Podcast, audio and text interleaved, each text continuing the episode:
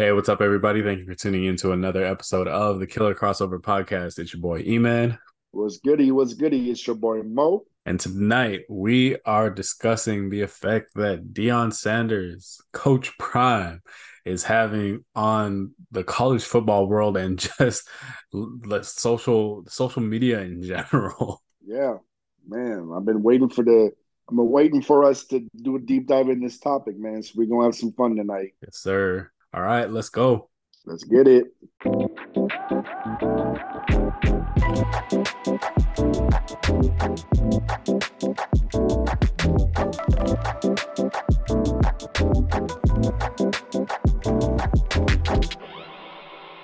right, Mo, welcome back. Yes, sir. Another episode. And I mean, let's just get right into it, man. Deion Sanders has been making headlines in the last few weeks, last few months, really. But man, it just seems like everyone is on either side of the spectrum. Either you love him or you hate him, kind of like when he was a player. Exactly.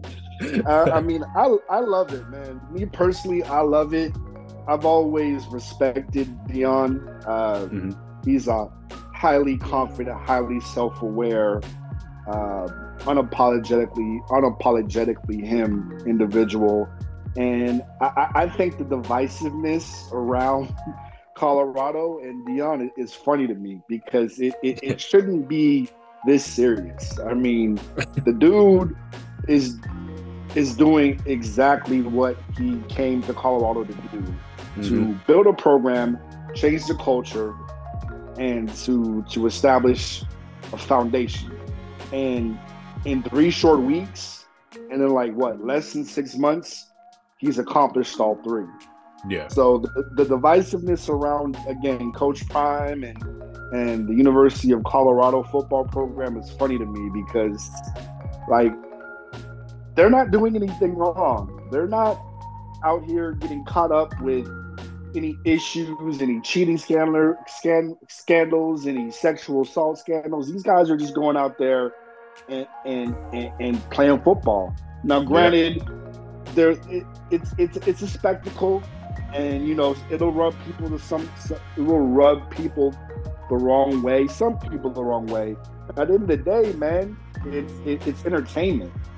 Deion Sanders is a fucking showman, and whatever you want to think about him, whatever you want to think of him, I should say, whatever you say about him, he's always going to bring some type of spectacle with him. That's just how he is. The dude is a showman.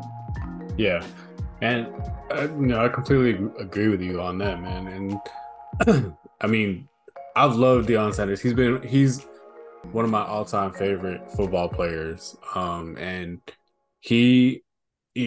I hated when he went to the Cowboys, but he's still one of my favorites, and a lot of it has to do with his personality, his character. Like you said, he's unapologetically him.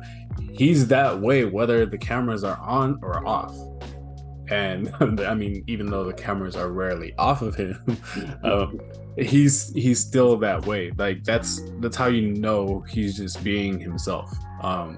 And like you said, he came to Colorado and he's pretty much accomplished most of what he set out to do already.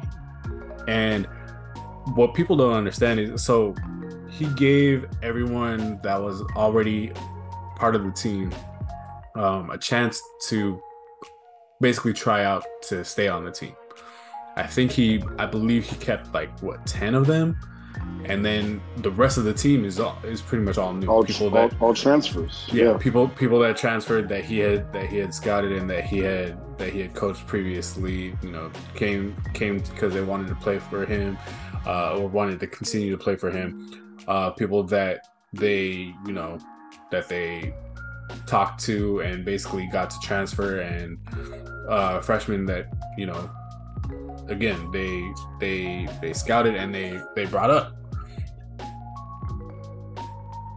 Now when the reason I bring that up is because to your point, wherever Deion goes and whatever he's a part of is a spectacle and is entertainment. The reason I bring up the players themselves is because of the NIL deals. Like, imagine what he's doing for those kids, yeah, other than getting them to be part of a winning culture, getting them to, you know, trying to prepare them for whatever their next phase in life is, whether that be the NFL or whether that be something else. He's so in those locker rooms, if you hear his, you know, his speeches, the one theme that he has in common is that he's trying to make them better men. And the NIL deals that his, you know, his presence, his entertainment, everything that's bringing in for those kids, that's just another part. That's just another layer to what he's bringing to them.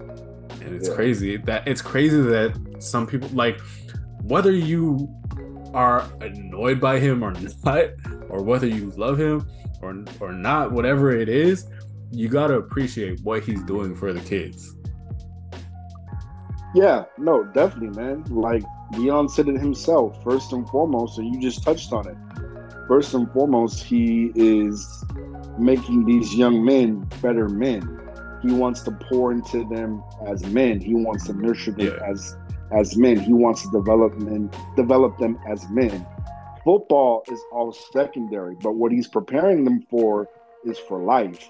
Like you said, whether it be in the NFL, whether it be out in the real world, corporate world, whatever the case may be, again, like I touched on, he's building a foundation where he wants these kids to be set up for 20, 30 years when they leave the university. And, you know, it's great to see because, you know, a lot of coaches, you know, they missed the mark on that. They think that it's just, you know, we're going to prepare them for the next level. But no, when you're a coach and you're coaching 18 to 19 to 22-year-old kids, you're preparing them for the real world and you're setting them up for everything. You're giving them a little dose of reality when it comes to success, to failure, to trials, to tribulations. Like a lot of things are not going to be given. You know, some of these kids are going to work harder than others. So I like the fact that Deion is kind of setting expectations and tempering expectations, where it's like, okay, you bring your son to me. He's going to, like you said, maximize his NIL potential. But more importantly, he's going to leave here with a degree or close to it. He's going to leave here a better person than where he came than what he was when he first came to me.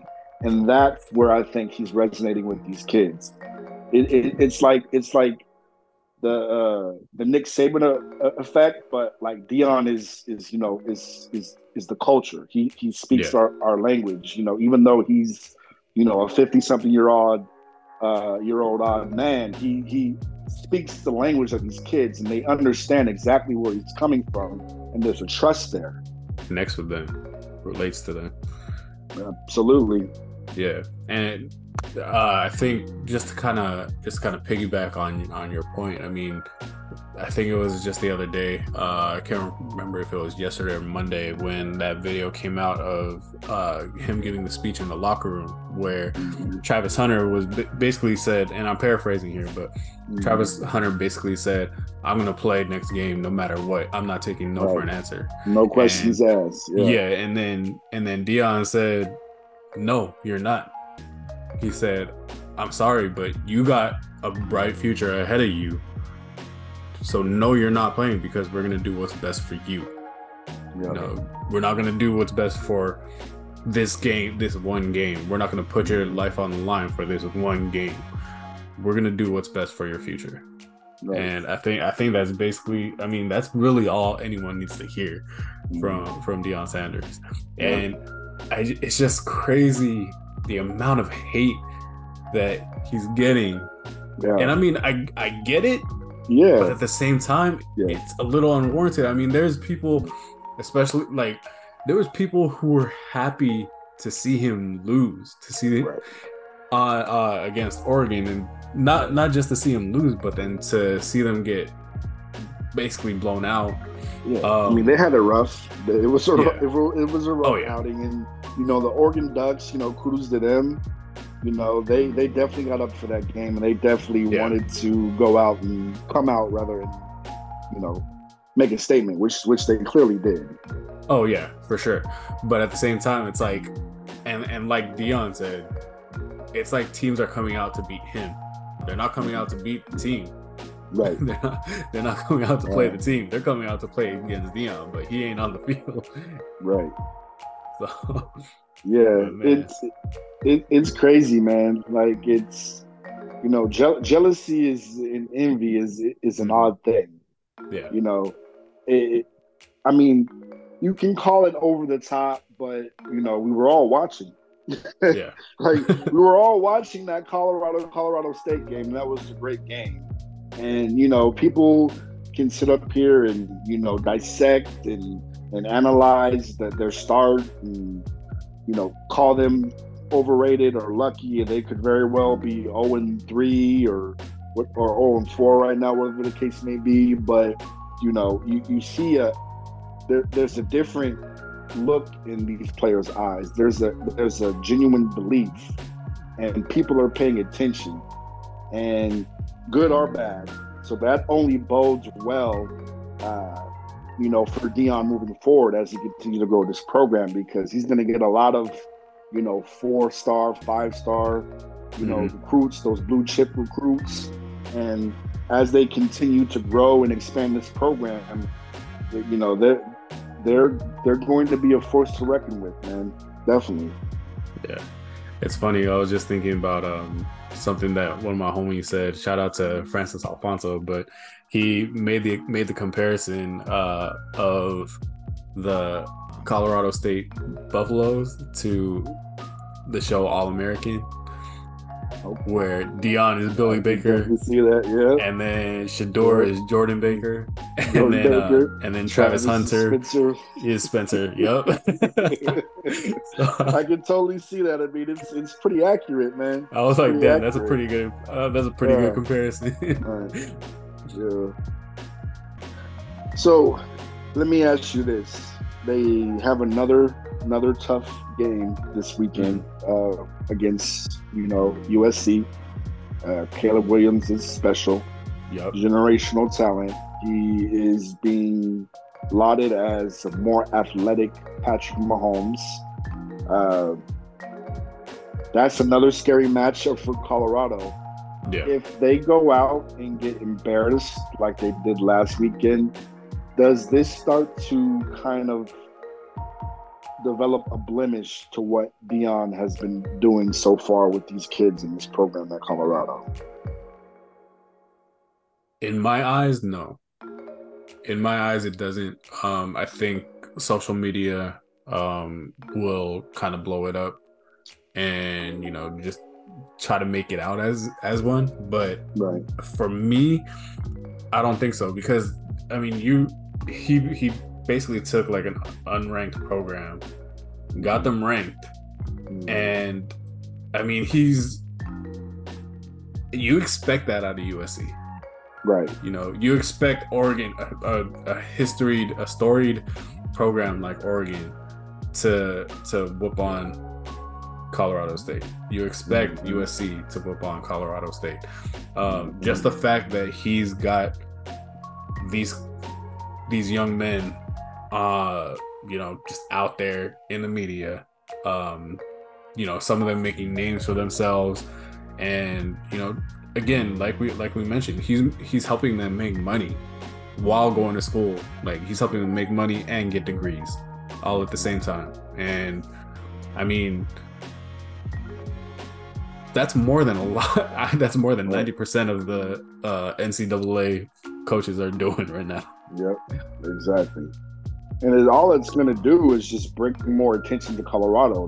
It's going to benefit them as well, as far as, you know, booster money and, you know, TV deals. Like, you know, the Pac-12 is in flux right now.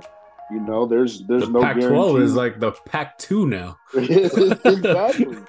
Like, there's no guarantees that Colorado is going to stay in that conference, man. So if they go elsewhere, that's going to be even more potential, you know, from a profit standpoint. So, yeah, Deion and this program is in a good shape. Yeah, and imagine the kids in high school right now. They see like, oh, this program at Colorado State, you know, they look good, but they just can't beat the big teams. What if I'm that missing piece? Exactly. And now all of a sudden these kids want to go over there because they want to be part of that building, you know, that championship culture there. Exactly. And the haters are mad at Deion now. Just wait 2-3 more years. Yeah. What he told y'all, you better listen, because he told y'all he's about to get comfortable. And when he gets comfortable, then you're really not gonna like him. Yeah. Man. No, I hope for the best for Deion and Colorado State. I think they're gonna do well.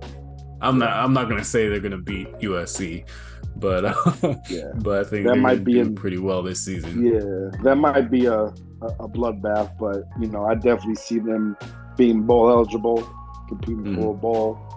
And like I said, they already have the identity and they already have the culture established. They just got to continue to, you know, foster that culture. And you know, the recruitment is probably out of this world, man.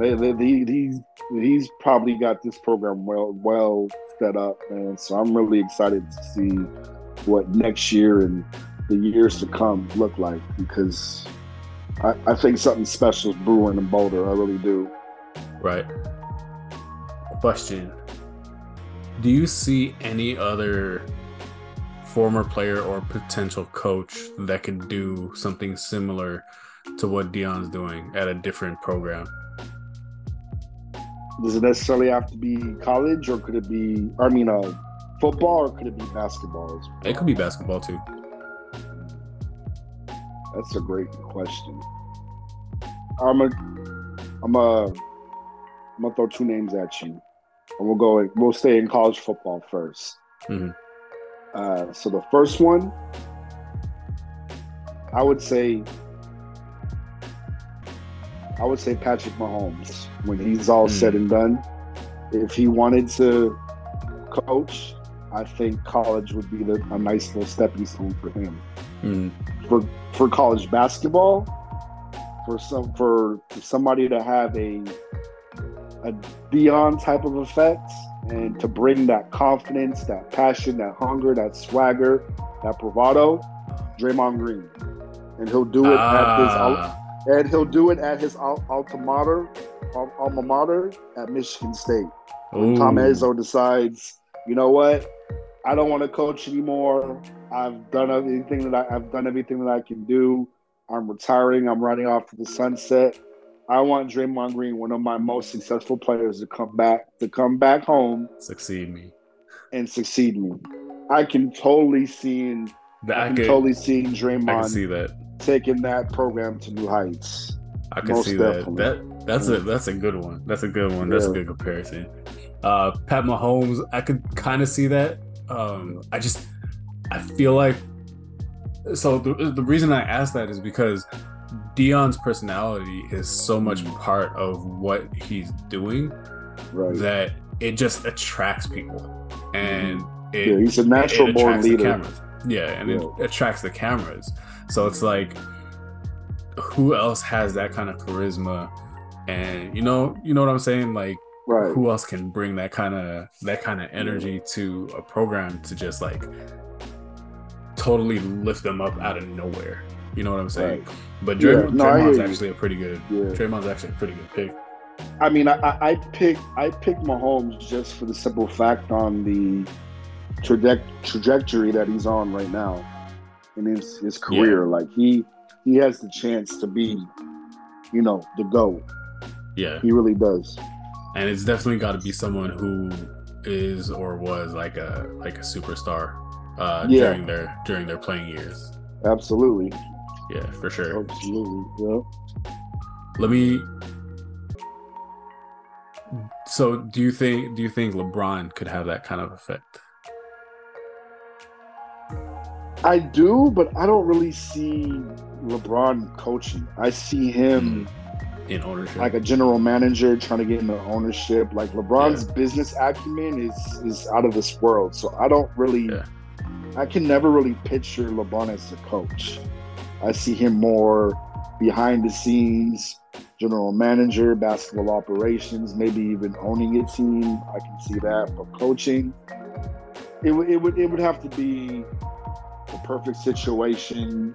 It would have to be something ready-made. I don't think LeBron has the patience to like really groom and build a talent. It'd have to be something that they need. They were just a piece away from winning. Then I'd see him be like, you know what, I'll give this a shot. But pivoting off of LeBron, to answer your question, a player that I do see that might be a great coach, that I think has the potential to be a great coach, would be Chris Paul. That he'd be. I feel like he'd be a good coach in the sense that, like, in a similar mold to Jason Kidd. Mm-hmm. Yeah. In one of those, like, because they're so, they have such a high basketball IQ. Mm-hmm. But then it's just finding a way to get the players to do what they're saying, do what they're teaching. Right. Exactly. Yeah. As far as in football, man, it's rough, and it's like, it's almost like in football they almost have to be like, it's almost like they have to be super, not only super high IQ, but they have to be like, man, I don't even know how to explain it, because like to your point, I think they'd have to have the right, like you said, the right brand of IQ, X's and O's, leadership, charisma, personality. Mm-hmm. But the biggest thing is leadership. They got to be able to command the room, and people have to not only listen to what you have to say, respect what you have to say, but be willing to follow you. And that's one of the key missing components in coaching today that I feel that's missing, because a lot of these coaches are smart guys, high IQ guys, they know the game, but they can't lead. That's the biggest issue. Do you think Ray Lewis could do it? Absolutely. He might be a little bit too intense, but I think he'd make a hell of a coach. I don't know about a head coach, but he'd be a hell of a defensive coordinator. Yeah, I agree. I completely agree, because he was up there with the best of them. Right. With the best of them, and his energy. Yeah, it's infectious. I love his energy. I loved his energy. His pregame ritual was it's still infectious, man. Still is one of the best pregame rituals in all of sports. Exactly. He can motivate a bum to take a shower and get a job. I'm trying to tell you, bro. All right, that's all the time we got for today, for this episode of the Killer Crossover Podcast. You can find us on Instagram at the Killer Crossover Podcast, and you can find me on Twitter at emankoa, at emankoa. And Mo? Yes, sir. You can find me on Twitter as well. Your boy Mo 87. All right, and again, we are always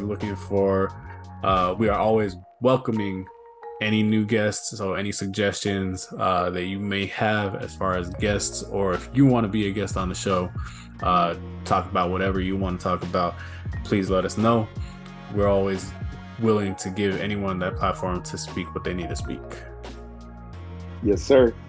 Yeah, absolutely. What my brother said, man, we're always on the lookout for up-and-comers, established people. We really want this podcast to be a platform for anything positive, anything forward-thinking, just anything, that's motivational, positive, getting that good message out there. So if you feel like you possess all those qualities, definitely hit the DMs. Yes, sir. All right. And we are out. Peace.